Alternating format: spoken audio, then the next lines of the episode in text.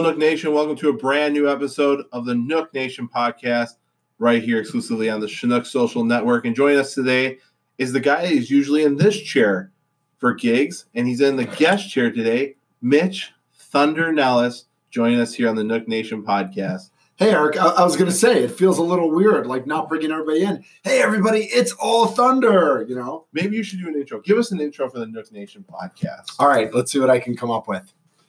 Ladies and gentlemen, boys and girls, children of all ages, it is time for the Nook Nation Podcast.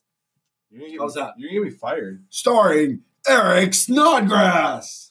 All right, we're going to dive into – I only have one topic because when you and me just have side conversations, we talk about everything. It's stream of consciousness. We just go. Yes, we were going to talk about food and movies and sports, professional wrestling probably at some point. Yep. But I got to say – I feel like I know Mitch Nellis, but I feel like I don't know Mitch Nellis. So let's go back to the beginning. Give us some background on your childhood, how you came to the area. Let the listeners know who Mitch Nellis is. Okay, so born and raised in Boston, and I don't think I hide that very well. Most people know that I'm a Red Sox fan and a Patriots fan and a Celtics fan and a Bruins fan. And I moved here literally the day before I started Nicolet High School as a freshman. My mom was born here. She went to Washington High School. My grandparents were born here. They went to North Division High School. And so my mom had always talked about moving back to Milwaukee. My parents were divorced when I was like 2, so it was just me and my mom. And I graduated 8th grade, and in the early 90s when the country was in a recession, the East Coast was in a depression, especially New England. So my mom had lost her job, and she said, you know, you're going from 8th grade to freshman year. You're going from – I'd been at a private school. I was going to public school in high school. She said, we're moving. So – I still remember it. I like it was yesterday. That was a long, almost 30 years ago. So I was at summer camp. And on the East Coast, we start school after Labor Day. In Wisconsin, a lot of times they start in August. So I'm at summer camp. It's Sunday, and all the parents come to pick. It's the last day of camp. All the parents come to camp to pick you up. My mom picks me up. But instead of going home, we drove straight to Logan Airport. Wow. She put me on a plane. My grandparents picked me up at General Mitchell International Airport. They lived in Mequon at the time. We went to Mequon, and the next morning, I started Nicolet High School. No idea you were heading there. No, I did know. Okay. I'd gotten, you know, when you're at overnight camp, and I used to go for 8 weeks. I mean, I was gone all summer for 5 years. And you never get to call home. You know, you write letters. And I was one of those cases where I you know, someday during the summer, I got a call, Mitch to the head cabin. They said, Mitch, you got to go up to the office up the hill. And my mom was on the phone, and she said, you know, I have some news. We're moving. And I cried and cried and cried because I didn't want to, you know, I didn't get to say goodbye to my friends. I didn't get to say goodbye to my house. Wow. I mean, I never went back. Everything was packed for me. Everything was done.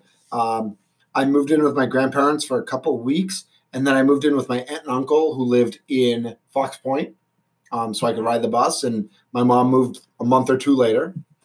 So I went to Nicolet. I then went to Madison. I went for 2 years. I took 2 years off. I went back for 2 years. So I did finish. I was gone for 6 years, and I'm not a doctor. Don't play one on TV, anything like that. And then after that, I worked at the Ozaukee Press up in Port Washington. Okay. I was their sports writer and reporter for a year. And then I went to go work for Time Warner Cable for a couple of years. And then my buddy Craig Council, who had owned a sports radio station in Madison, bought a station in Milwaukee. So I called him up. I said, what do you got? He said, what took you so long? You can do sales 4 days a week, and you can do sports center updates one afternoon. And then I started hosting a fantasy football show on the weekends, and then we hired Homer, and Homer needed a full-time producer, so I became his full-time producer, and then Thunder was born. I was Homer and Thunder. I was with ESPN for almost 10 years, and then I went over to iHeartMedia there for almost 5 years, and now it's on to we'll see what the future holds. How did you get the name Thunder? So first of all, Snodgrass, Snoddy, Snods. Grassy, yeah, Snods. You're not allowed to give yourself your own nickname, and that's kind of a rule. I agree. Yeah, it's got to happen organically. Somebody else has to do it. So Homer and I used to be on from 2 to 6 in Milwaukee and 3 to 6 in Madison. So at the top of 3 o'clock hour, we would recap everything we talked about from 2 to 3 for the new Madison audience, and it was sponsored. It was called But First, and one day. Homer starts at 3 o'clock hour and just starts talking about everything that we talked about in the 2 o'clock hour. You know, it totally slipped his mind. And, you know, Homer's old, so that happens. I love you, Homer. You know, if Homer's listening to this, that would be amazing. Of course, if listening to the Nook Nation. Homer, if you're listening to the Nook Nation podcast, I will take you out to the 5 o'clock supper club, formerly Corpers, on me. I think your phone's ringing. Yeah, it's ringing right now. Yeah, unbelievable. And so he starts talking about everything. 4 minutes later, he says, "Oh wait, we totally forgot to do Butt First. My bad, Mitch. I didn't mean to steal your thunder. Now it's time for Butt First with Mitch." And I said, "Homer, you can't steal my thunder because it's all thunder." And so then he started saying, with Mitch bringing the thunder, and that just morphed into thunder. Wow. Yeah. There you it's a pretty good story, right? Yeah. You know, I started the Chinooks. I started gym in the Chinooks in 2010 as an intern. Okay. I would listen to you guys on the way home. Nice. We appreciate that. Homer and Thunder, I'm not just saying this because I was part of it. I really believe that Homer and Thunder was the best sports radio show in the history of Wisconsin sports radio. I would agree. Any station, you know, 97.3, ESPN, The Fan, and there are a lot of people out there who are doing good work and do good things. But I think Homer and Thunder was better than any of them. I would agree. I don't listen to a ton of sports talk around here, but I did back then. It's not great right now. There's some of it that's fine, and we have good teams, right? But there's we don't have the right personalities in the right slots. I would love to be a program director for a station and just blow it up and redo it. So I don't remember the exact venue, but the first time we got Dean Rackey, former GM. Yeah, love Dean. We got to talk about Dean a little bit. Yeah. So we were obviously, you guys were a partner of the Chinooks the first few years, and he said, "We were going to meet you somewhere," and I was jacked because I got to meet Mitch Thunder Nellis.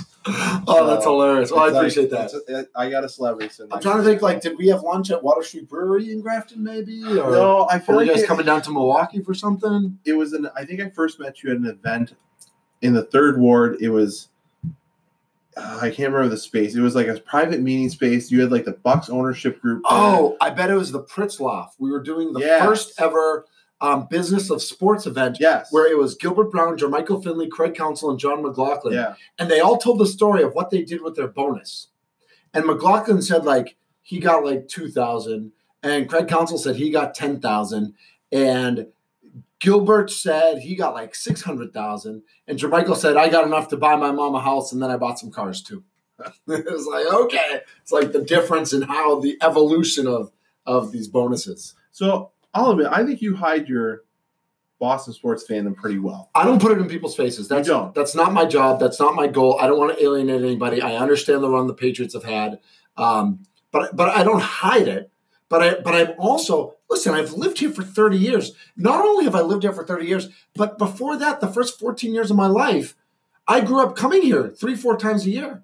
I grew up every summer going to Brewers games, going to Packers games at County Stadium with my grandpa. I mean, I grew up doing that. So even when I was 7, 8, and 9 years old living in Boston, I was a Brewers fan, and I was a Packers fan, and I was a Bucks fan. So I have vivid memories of in 1986, I was at a Bucks-Sixers playoff game, 10 years old, and the whole crowd is chanting, "Barkley sucks, Barkley." And I thought to myself, I looked around and I said, "Wait a minute, I hate Barkley. Everybody else here hates Barkley too. This is amazing." So you can honestly say you're a Wisconsin sports fan. Absolutely. Yes. I mean, they're all 1A, 1B to me. A lot of it, if they face each other, it depends on the situation. I'm not going to make up my mind until I know who it matters more for and who needs it. When the Bucks and the Celtics played 2 years ago in the playoffs, and it was the 2-7 matchup, I cheered for the Celtics. They were the 2. I wanted to see them go. Although in Game 7 in Boston, I started cheering for the Bucks a little bit. And my daughter, who's a diehard Celtics fan, was jumping up and down on the couch and said, "Daddy, why aren't you happy?" And I said, "I kind of want the Bucks to be playing better right now." So but then last year, Boston fans, not all the time, okay, because her favorite player is Giannis, her second favorite player is Jason Tatum. You know, so it's kind of a mix. She likes Tom Brady over Aaron Rodgers, but my younger daughter is definitely Packers over Patriots. But last year when we were at the 1A, what was the Bucks Celtics second round, the 1-4 or whatever it was? Yeah, we were all in for the Bucks. I mean, it wasn't even there was no thought in our mind. Even when the Celtics won Game 1, there was no thought in our mind. Well, we hated Kyrie Irving, he was just an unlikable person. But no, because we love Giannis and we love the Bucks, and I worked for the Bucks for 4 years. So I mean, I bleed purple. It's this whole green and blue and cream. It's fine. And I'm waiting for the all-blue uniform because I like the blue. But I'm really a green and purple guy. So would you say the purple road jersey is your favorite? Yes. Yeah. Really? Yeah. Not the green one with the purple deer on the front. Yeah, I like that one. I hated that one. I didn't like it on Vin. I didn't like it on Glenn. I didn't like it on Terrell Brandon. I didn't like it on any of these. But just the straight purple. I have a big dog jersey. Ray Allen's my all-time favorite Buck. And I mean, Ray Allen in purple just looked. I mean, that jump shot was never prettier than when he was wearing purple. How about the Christmas color uniforms? Too much like Christmas. I agree. I mean, it's not, it was just too much. And I know they were trying to go back to history, but if they were going to go back to history, I would have liked the mid-'80s with like the bars of different greens down the side. Jack Sikma and Fred Roberts and those. I like those. I always throw up Aldo Nabi. You got to throw a little Aldo Nabi. You just made our graphic designer, Andy Racy. He said the same thing. He goes, when they were going to change the uniforms, I hope they go back to the old Mecca uniforms. Yeah, I really liked those. And I did not like the green and red. I think even with these ones they have now, they could do like some fun bars down the side of the uniform. I like that. So we're all around Bucks, and you're in sports media. Yeah. Why does it seem like that early 2000 crew gets no attention? Like, you've never seen a Vin Baker or Glenn Robinson bobblehead. They're never brought back. I mean, Vin Baker's part of the team, but why is Cassell and Robinson, do you think? Why? Because it went so bad so quickly. And it was Anthony Mason's fault, and George Karl's, and Herb Kohl's. So it wasn't really their – it wasn't Glenn Robinson's fault. It wasn't Ray Allen's fault. It wasn't Cassell's fault. Anthony Mason came in, and from there's all sorts of different stories. The one I've been told is that George Karl realized he made a mistake, wanted to cut him right away, and Herb Kohl said, no, you're the one who wanted to spend the money. You signed him. You got to deal with it. And then it all went sideways, and then issues with Ray and whatever, which is just insane that they couldn't figure out a way to make it work with Ray Allen, who should have been a lifetime Buck. Dark day. But, yeah. The Gary Payton awful day. And Desmond Mason ended up working out, but it, I think because it happened so quickly and then went away so quickly that was Herb Kohl's one chance. That was Herb Kohl's one chance at creating a winning franchise.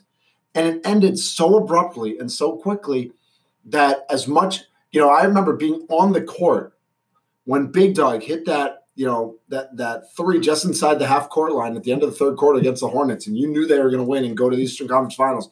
It was the loudest I'd ever heard it in the Bradley Center, and I was standing at mid-court as part of Hoop Troop, ready to shoot T-shirts into the crowd.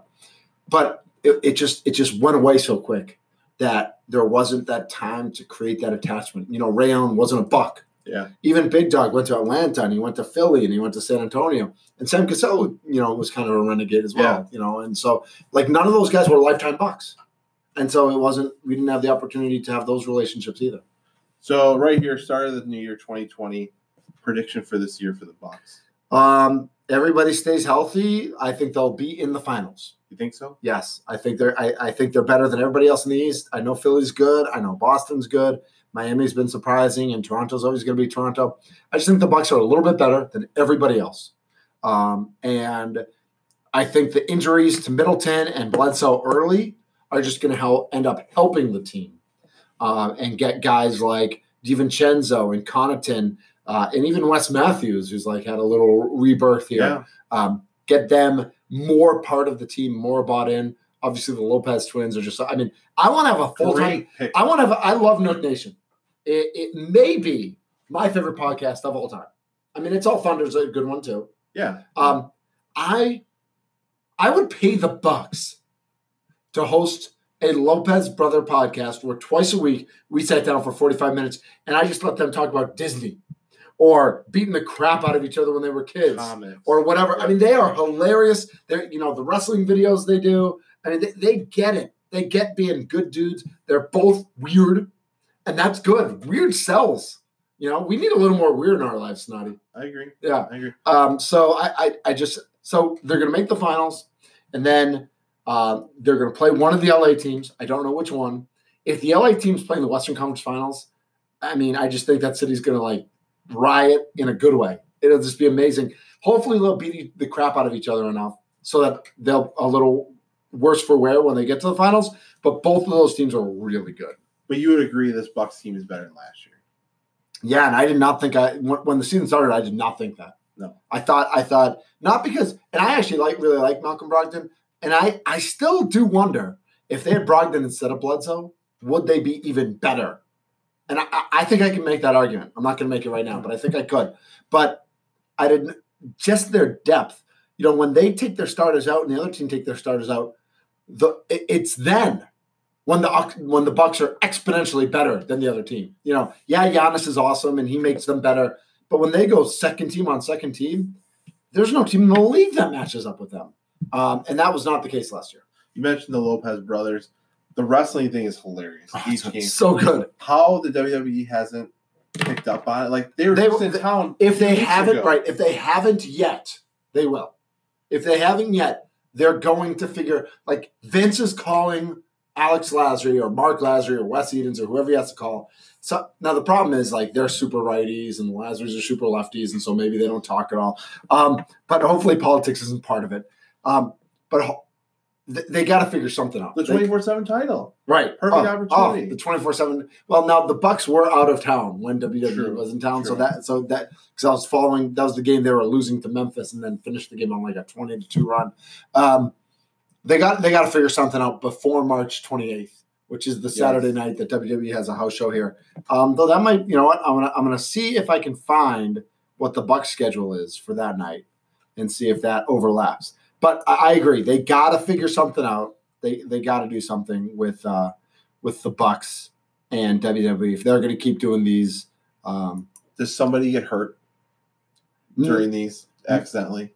I mean, do people get hurt during WWE events? Well, yeah, it's real. Exactly. Well, whether it's real or not, it's still physical. Can we agree? No game. March 28th. 27th at home. In Washington. And then they might be gone. In Washington, and then they're in Dallas. So they won't they'd have to fly back special. Make it happen, Vince. All right. They can make it happen, yeah. Well, Friday is Fiserv Forum. Yeah, but they play the 28th. So they'll probably have a travel day the 28th. On the 28th, yeah. I wonder if they could get – and it's a day game too. Yeah, definitely. Before we take a break, let's talk Milwaukee Brewers real quick. I'm guessing you're a Brewers fan. Sure, absolutely, yeah. How a lot of changes this offseason. What's your outlook on the Brewers for next season? I'm a pro Brewers guy. And I know changes are happening all the time. And so, you know, it's a podcast, so we're recording this, and we don't know exactly what the Brewers roster is going to look like at when you listen to this, because you could be listening to this 2 weeks later or a month later or whatever it is. I'm on the pro side. I know there's a lot of Twitter angst with the Milwaukee Brewers right now. And I just say to you, you know, whether you're listening to this on January 6th, or January 18th, or like, let's wait till February 18th. Let's wait till pitchers and catchers report, because on December 2nd, I remember back on December 2nd when they were losing Moose and they were losing Grandal, and everybody's freaking out. Well, I don't know if people know this or not, but they don't play baseball on December 2nd. You don't need your roster completed on December 2nd. So let's just see where things play. You know, they bring in Lauer and Brett Anderson, two nice lefty starters who pitched well last year.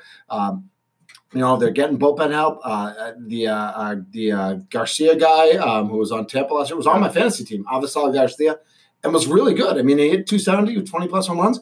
3 years ago, he hit 330. I mean, he's a player. He strikes out a lot, but he can hit the ball.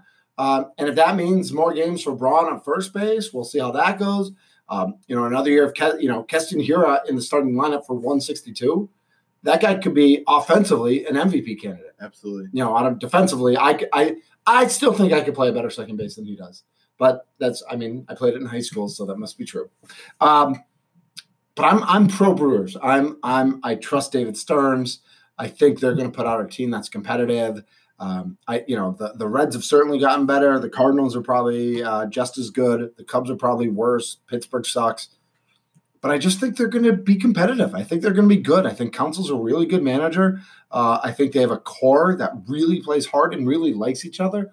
And it sucks that they lost Yaz and Moose and some of those other guys. But I think they're going to be all right. Those guys got overpaid.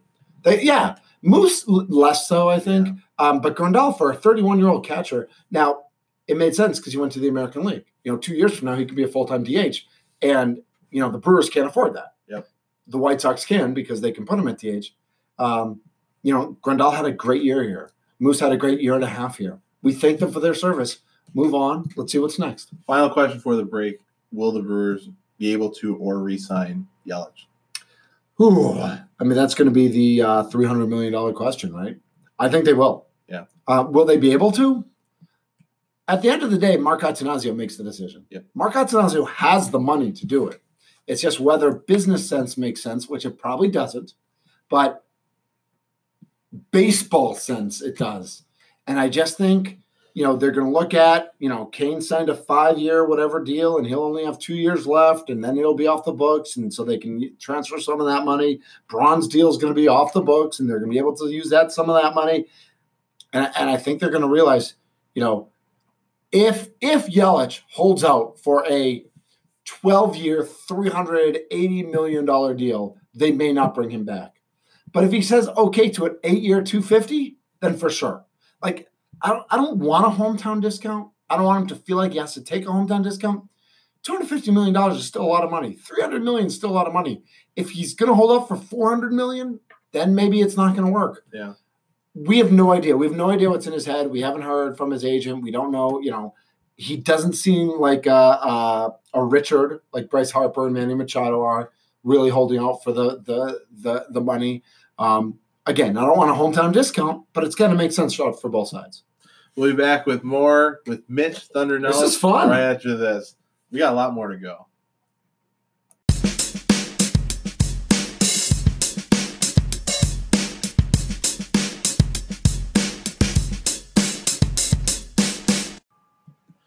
Back here on the Nook Nation podcast, we're going to jump into the stuff that me and Mitch are truly passionate about. I want to go to pro wrestling for a little bit. Let's do it. Before we start, current product. Yeah. Give me your favorite wrestler of all time. All time is The Undertaker. Yeah, it's easy. This is going to sound weird, so don't judge me. But didn't we talk about we needed a little weird? Mm-hmm. Yep. When I was a freshman in college, I had an Undertaker poster on the ceiling, not on the wall. On the ceiling, like over my bed, looking down on me, keeping me safe. The ladies like that?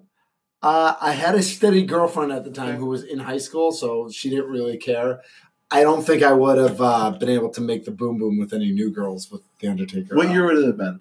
That was 94. So like pink gloves, Undertaker. Yeah. Like the resurgence of The Undertaker. Yes. Okay. Yeah. Yeah. It was great. The Undertaker. I love the mysticism. I mean, obviously I didn't like the Limp Bizkit Undertaker, but I don't think anybody did. And it's still like, you know, you hear the gong and you get chills. Favorite Undertaker match? I loved when he dressed as Kane and took the mask off and he was Kane at the end. And I think he was fighting Mankind at the time. They just made an action figure of that. Did they really? Yeah. Ooh, I should look into that. I didn't love when he put Stone Cold up on the cross. Yeah. That was kind of weird.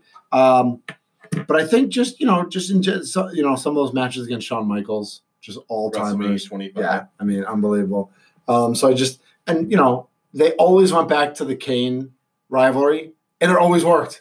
It just always worked for me. You know, you put Undertaker and Kane together as a tag team or against each other, it always worked for me. A few years back, WrestleMania 33, Orlando. Yep. His match against Reigns.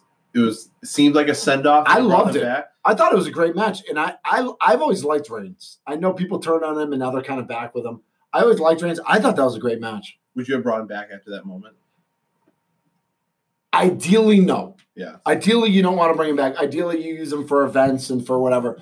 But he's shown that he can hang.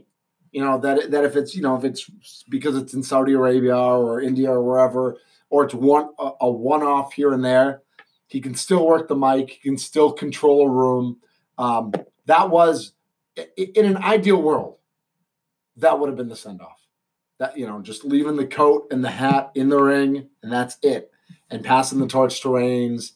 I mean, you remember the next night, the first 10 minutes of Raw. They booed him. Was just booing. And, I mean, we talk about the art of storytelling when we talk about professional wrestling.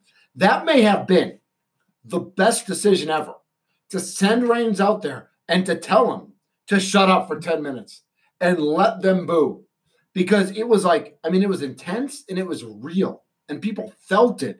And that was, you know, you can't, when you as an organization get that type of reaction that's so real and so visceral, you've won. It doesn't matter if they're cheering or booing or what it is. They won that. WWE won that moment because it was so amazing. You got passionate right there. I did. I mean, and there are times like that. I remember I was in college when Jericho beat, who did he beat? Cena and Triple H in the same night, or was it? It was Triple H and who? No, Rock and Triple H. Rock and Austin. Oh, Rock and Austin? Okay. Yep. To become the first undisputed champion. Jericho. Like, he wasn't supposed to win. And I remember the shock and surprise. I jumped off my couch. I mean, I'm sitting in my apartment by myself watching. I jumped off my couch because it was so unexpected. Like, of course Rock or Austin is going to win. And they're going to find – and there's no way – and Jericho won. And it was just like, oh, my gosh, this is unbelievable. And when and that's the thing that WWE forgets, is that they have the power. Like, I actually like the Authors of Pain, and I like Seth Rollins, and I like that they're going heel and they're going to beat the crap out of people. Agreed. But they got to get us somewhere with it. Yep. It can't just be the same thing week in, week out. At some point, there's got to be a payoff where you have an OMG moment. And I hope they get there with whoever it is they're feuding with, or however it happens. I actually hope the three of them beat the crap out of Lesnar. That would be great to me. But WWE and whoever's, AEW or whoever's running it, or in professional sports, you're the Bucks or the Brewers, or you're the Lakes or Chinooks. Like, you remember, you have people there. You have an attentive audience. You got to give them the moment they want. You got to give them the idea they want. You got to give them what they want. You don't always have to. You got, sometimes you tease them a little bit, but at some point there's got to be a payoff. And I'm going to use a Chinooks example. Okay. Rocky and Gil this summer. Yes. Had all the videos leading up. Yep. Rock and Robin's night. Gil shows up unexpectedly, spears him. It was great. You were out there breaking them up. I was. And they reckon you got a reconciliation. They reconciled afterwards. Exactly. And that was a lot of fun. I think part of that, obviously, originally when the Chinooks were formed, Rockin' Robins was one of the names that was thought about, with Robin Yount being in the ownership group. But that was fun. The Robin came out and was the mascot for the night, and Gil was banned from the stadium, and Gil still showed up. And that was entertainment. That was fun. The people who were there that night are going to remember that Gil and Robin were both there, and it was fun, and it was entertaining, and it was family friendly. And, it was just a lot of fun. One last Undertaker question, because you mentioned oh my God moments. Yeah. Should they have ever ended the streak? Yes and no. I think they should have. I think they should have. To Lesnar, I'm not sure if it should have been to Lesnar, or if it should have been to Reigns the next year, or if it should have been to Cena, or I don't know where, because at some point, Undertaker can't beat Brock Lesnar. Mm-hmm. It's just too unbelievable. It's like when Lesnar's going up against Rey Mysterio Jr. Like, Rey Mysterio Jr. can't win that. And so on some level, you have to keep it believable, even though we know it's scripted, but it's real life action. They're undergoing the stunts. It's very taxing physically. But I think they should have. I mean, I don't think he should have been undefeated his whole life if he was going to keep showing up. If at some point he called it and said, you know what? I beat Lesnar. If they'd had him beat Lesnar in that match and he retired and literally retired, then I would have been okay with it. But if he's going to keep wrestling, at some point you got to take the L. Before we jump off pro wrestling, still actively watching? Mostly, yeah. I mean, I catch bits and pieces of Monday Night Raw. I catch bits and pieces of Friday Night SmackDown. You'll block off 3 hours and 2 hours on your Mondays and Fridays. You know what's amazing? The DVR. It is. How amazing is it? Because I can watch Raw in half an hour. I can watch SmackDown in 25 minutes, and it doesn't. That that's 5 hours of my week that just became 1 hour. You know what's even better? Do you have Hulu? I do have Hulu. They give you a 90-minute segment to fast forward. They take the crap out beforehand. Oh, really? The next day, 90 minutes. They take I didn't know that the senseless stuff that you don't need to know next week. Right. And so that's why. Oh, that's great. Okay. All right. I'll check out Hulu. Wednesday Night Wars, NXT, AEW. You watch? I do, but again, I tune in a little bit here, a little bit there. I see who's fighting. I see who's doing what. AEW hasn't grabbed me yet. There was a match a while ago. Was it Jericho against that really skinny kid who got handcuffed behind his back or something? Yeah, I don't know. Darby Allen or something. Yeah. And it was very entertaining, and they did a good job. But then Jack Swagger came and ruined it. Jack Hager. Name, yeah. I'm sorry. Yeah. We the people. But I think I'm NXT. With the whole Survivor Series thing, that really jumped up NXT. We'll see if they can keep that momentum. Brilliant promoting on their part. It was. It legitimized NXT. Yeah. NXT wasn't minor leagues anymore. It was legit. And Finn Balor going back there was great. I think they need a couple other guys to go back or women, you know, and I think that'll really do it. Last pro wrestling question, I swear. Okay. I mean, we could do this all night. We could. We could like do a 5-part series. Yes. In radio, you've probably met a lot of wrestlers. Yeah. The coolest wrestler you met. Okay. And I'm not going to say the rudest, but like the most awkward you've ever met. So the coolest, and almost all of them are cool. I remember we had Rusev and Lana in back in the day, and I was making fun of Bulgaria, and Rusev's famous line was, "In Bulgaria, we have all the internet." You know, because I was telling them, "Oh, there's no internet in Bulgaria." I had Cena in when he was still, you know, Thugonomics, and he was awesome. But my favorite's always going to be CM Punk, because I'd CM Punk for half an hour straight. You know, usually these guys come in, they're on a timeline, they go, you know. I had CM Punk one-on-one for half an hour. And he said, no topics off limits. And we talked about everything. And it was, and at one point I said, I think you're like John Cena. What year do you think this was? 2012. So his prime. Yeah. Okay. Yeah. And he was doing a local appearance. He wasn't here with WWE. He was here on his own. So I think that's why it was so much better. And I said to him, you and John Cena are completely different, but you're completely the same. He was like, what? I'm like, you guys both love the business. You guys both love being out there. You guys both having the mic. You guys both love having your say. Now, what you say is completely different. And the angle you come at it from is totally different. But there's so many similarities. Like, man, I never thought of that before. And I hate that guy, but you might be right. And I was like, oh, my gosh. CM Punk just validated me. Do you think we see him back in the WWE ring?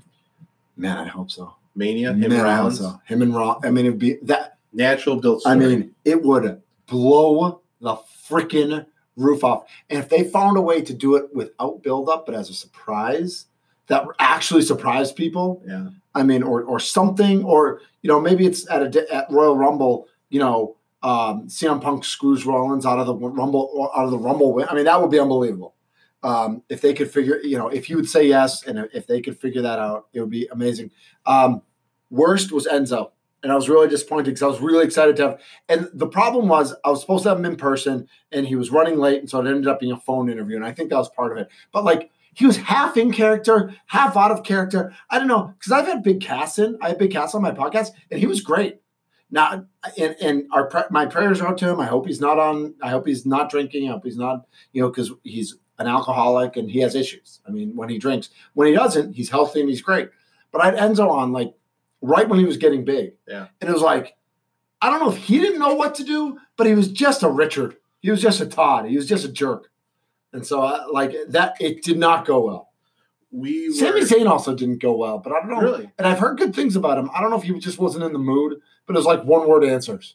So, but again, that one was over the phone. It wasn't on it. It wasn't in person. I've had Sin Cara in person, and he was really good. You know who I had that surprised the hell out of me? Baron Corbin was great. He was great. He's an offensive lineman, so he's smart. And you can hate him as much as you want, and he is boring. But when I did a podcast with him, dude was like so nice and a real guy. And I want him to be that guy on Friday nights too. November 2018. It was the first Raw at the Forum. Yeah, it was awful. It had like 3 Baron Corbin spots, and that's kind of what yes. Oh, and fans were like outraged on the internet. Oh, best thing I ever did, King of the Ring with him. Yeah, I like him now. He's the best heel in WWE right now. He is a really good heel, and for a while he was a boring heel, and that sucked. He's not boring anymore. No, he's developed. Right, I totally agree. He's developing into a good heel. All right, we're gonna take our last break and do our last segment with Mitch Thunder Nellis. We're gonna talk Chinooks. I would say we're gonna talk Chinooks now. Be right back here on the Nook Nation podcast.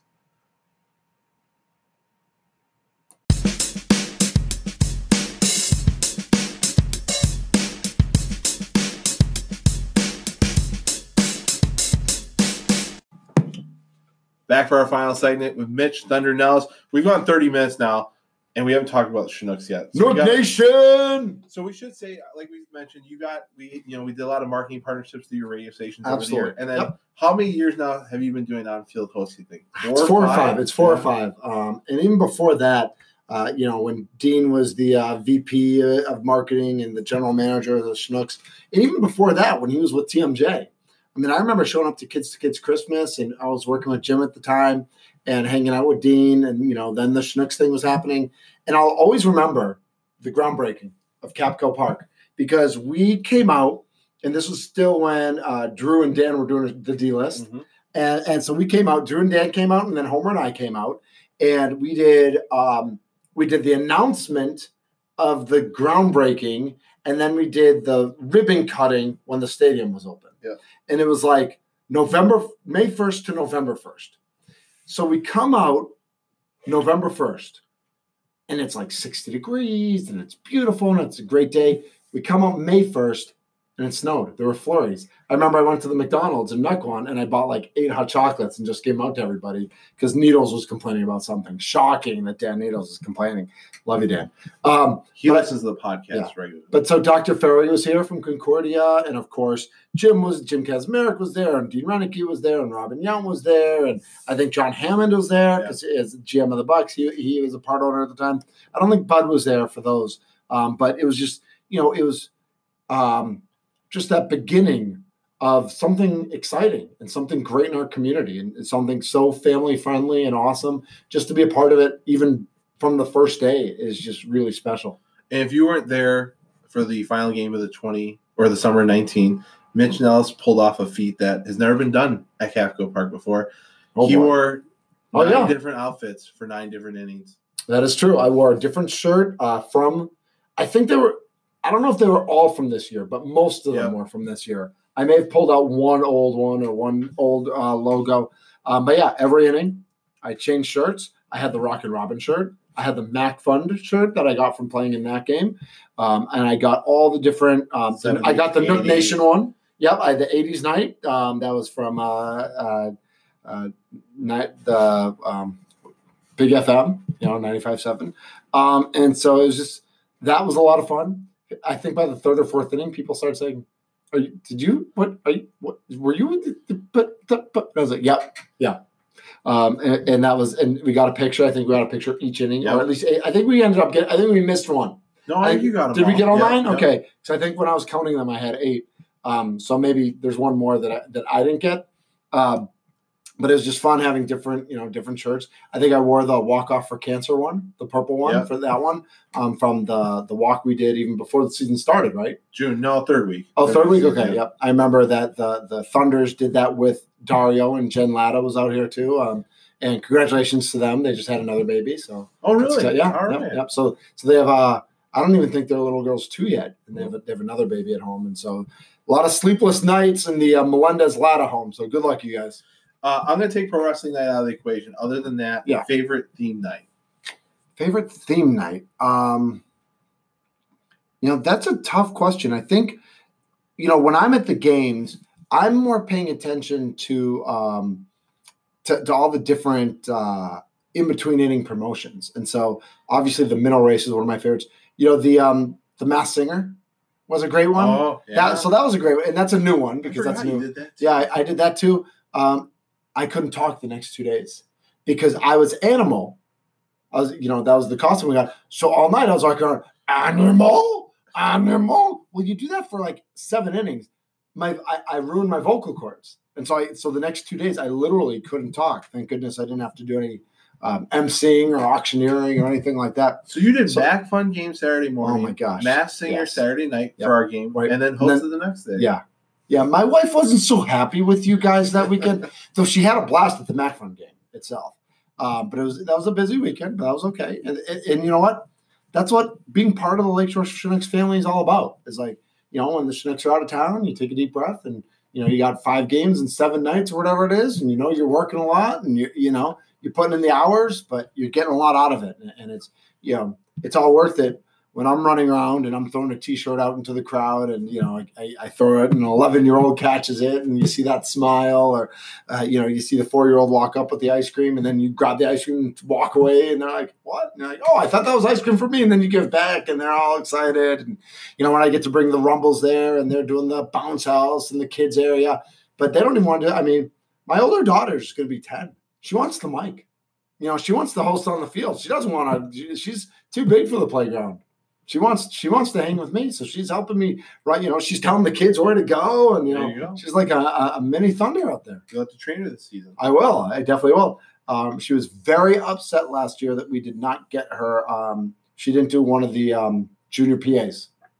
So we'll book that because it was her birthday, and like we didn't think the person was going to show up, and then they last second they showed up, so she didn't get to do it. So she still did like a couple of the races and did other stuff. But we'll make sure we get that done for her this year. I'm pretty sure she was the Rocky Race to Home contestant before Gil charged the field on Rock and Robin's night. I think that's right. Yeah. Yep. So absolutely. So she got won. So she got the win. Yeah. Yep. She got the W. But it's just, you know, being able to bring the kids out, being able to tell friends and family, hey, we're going to the game tonight. You know, we should all hang out. You know, this family comes this night and this family comes this night. And just, you know, the food's always good. The game's always good. You know, it's always a great experience at Capco Park. You have a favorite food item at the ballpark? I don't even know if I had it this year. Brisket on the pizza. Oh, I got bad news for you. No more brisket or no more pizza?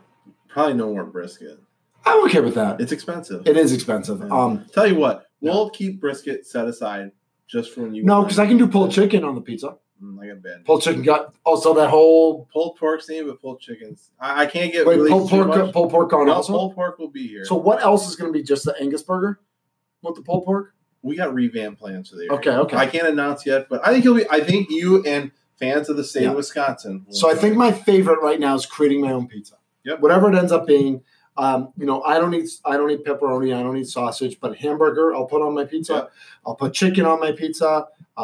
And so, you know, I take it back. We're going to have shredded chicken probably in the walking tacos. Okay. So I think we can. All right, so I can grab it. Yep, okay. Yep. So that may, I like the pizzas, but when I can make my own pizza, that's my favorite. All right, I'm going to end. We got just a few minutes left. Yeah. A little rapid fire. One-word answers. Okay. All right. One-word answers? Okay. Favorite food? Overall? Yes. I got to go steak. Favorite fast food restaurant? Oh, that's so hard. I love them all so much. You know, out of nowhere, Burger King. I love Burger King. I agree. We just had Burger King the other day. Yeah. I had McDonald's. Yeah. I love Burger King. I recently had Wendy's, and it was fine. Burger King. All day. Yeah. I think it's so underrated.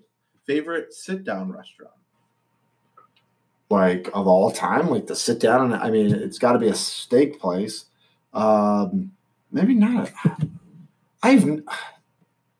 You know what? Right now, I'm just going to say Odd Duck because Odd Duck in Bayview is just fantastic. I haven't had a bad meal there.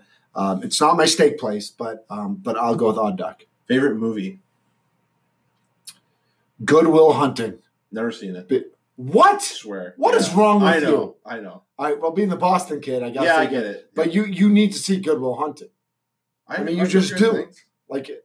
I own it. I will lend it to you. I have the DVD. Do you have a DVD player somewhere in your house? I was just stop by my local video shop and rent it.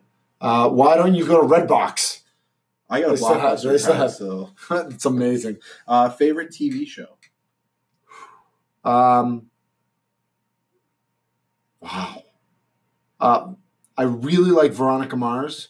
I really like The Good Place. Do you see a theme there? Kristen Bell. Yep. I love her. Oh, Kristen, I love you. We answered the celebrity crush. Yeah, it's probably. Too. Although I have a lot of celebrity crushes, but I'll stick with those. Favorite pro athlete of all time? Larry Bird. Favorite sports venue? Fenway. No, I should have known that. It's okay. Favorite Milwaukee attraction? Oh, where do I tell people they need to go when they come visit? I mean, should I say Capco Park? I like Capco Park. I know. Capco Park's 1B. Yeah. It's 1A. You know, I don't know that I have one. Just everywhere downtown. I mean, I you know what it might be? The Streets of Old Milwaukee in the Public Museum. Oh, yeah. Specifically the Streets of Old Milwaukee. Love the Streets of Old Milwaukee. Bucks game or Brewers game? Brewers game. Last one, I had to ask you this just like you asked. Summerfest or State Fair? Summerfest. Really? Big time. Why? I've never connected with State Fair. And I don't really know why. I've been there, but I haven't been there consistently. I don't go every year. And Summerfest, let me be clear, before 6 p.m. Oh, I agree. I love Summerfest before 6 p.m. I loathe Summerfest after 6 p.m. But you give me noon to 3, and you say, here's $30, and you walk the grounds for 3 hours, I love Summerfest. Because it's still great people watching, it's not overcrowded, and it's just fun. So I will take noon to 3 Summerfest over any of it. I'm going to take you to State Fair.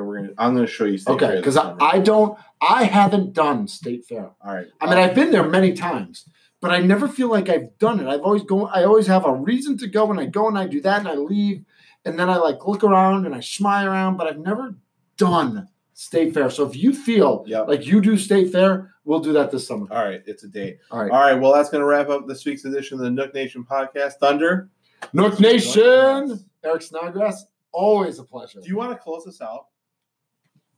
As Eric Snodgrass said, thank you, ladies and gentlemen, for tuning in to this episode of Nook Nation, maybe the greatest episode in the history of the Nook Nation podcast. And remember, tell your friends, tell your family to listen to the Nook Nation podcast.